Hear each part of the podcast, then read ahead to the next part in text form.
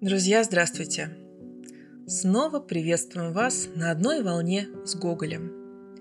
В этом выпуске мы поговорим о путешествии писателя, которое с самого начала и по сей день вызывало и вызывает бурные споры по поводу своей реальности. Речь пойдет о поездке Николая Васильевича в Испанию. Наверное, одно из наиболее известных воспоминаний на эту тему оставила подруга Гоголя Александра Осиповна Смирнова-Рассет. Один раз говорили мы о разных комфортах путешествия. И он сказал мне, что хуже всего на этот счет в Португалии, и советовал мне туда не ездить. «Вы как это знаете, Николай Васильевич?» – спросила я его. «Да я там был, пробрался туда из Испании – где также пригадка в трактирах», — отвечал он преспокойно.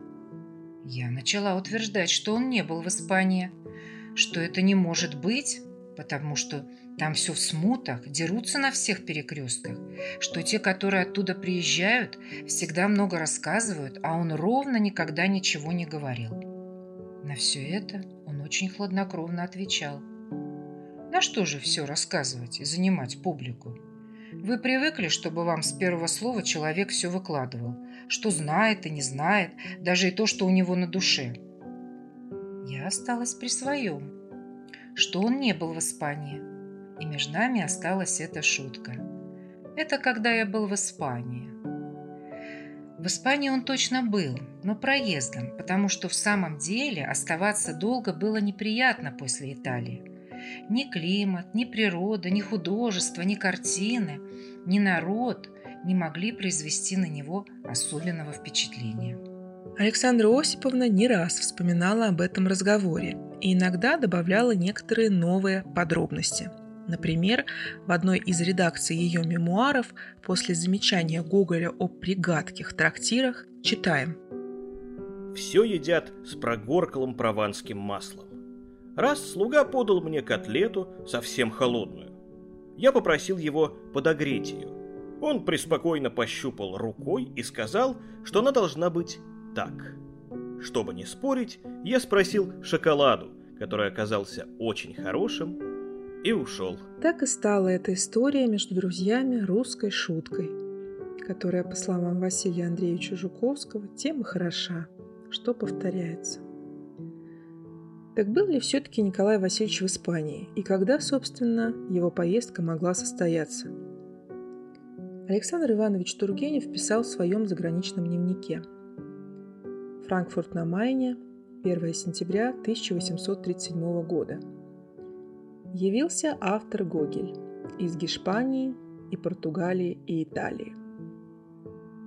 А Константин Сергеевич Аксаков с восторгом отмечал в письме из Москвы к родным осенью 1839 года. Гоголь такой человек, которого нельзя не полюбить, узнав его лично. Вчера он обедал у нас. Вообразите, что он был в Испании во время междуусобной войны. В Лиссабоне также.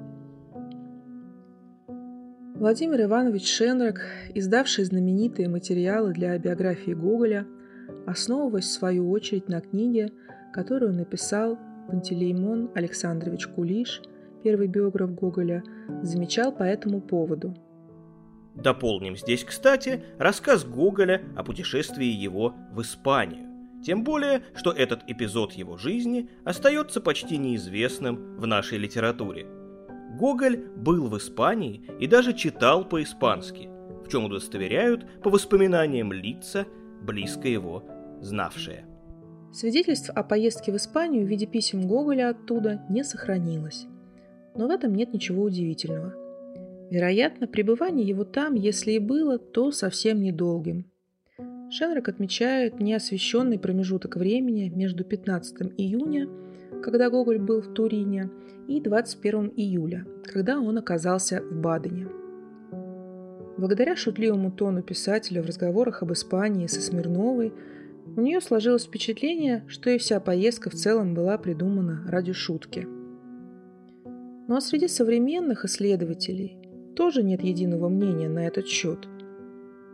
А по факту нет ни опровержений, ни достаточных противоречий тому, что в 1837 году Николай Васильевич мог осуществить такое путешествие.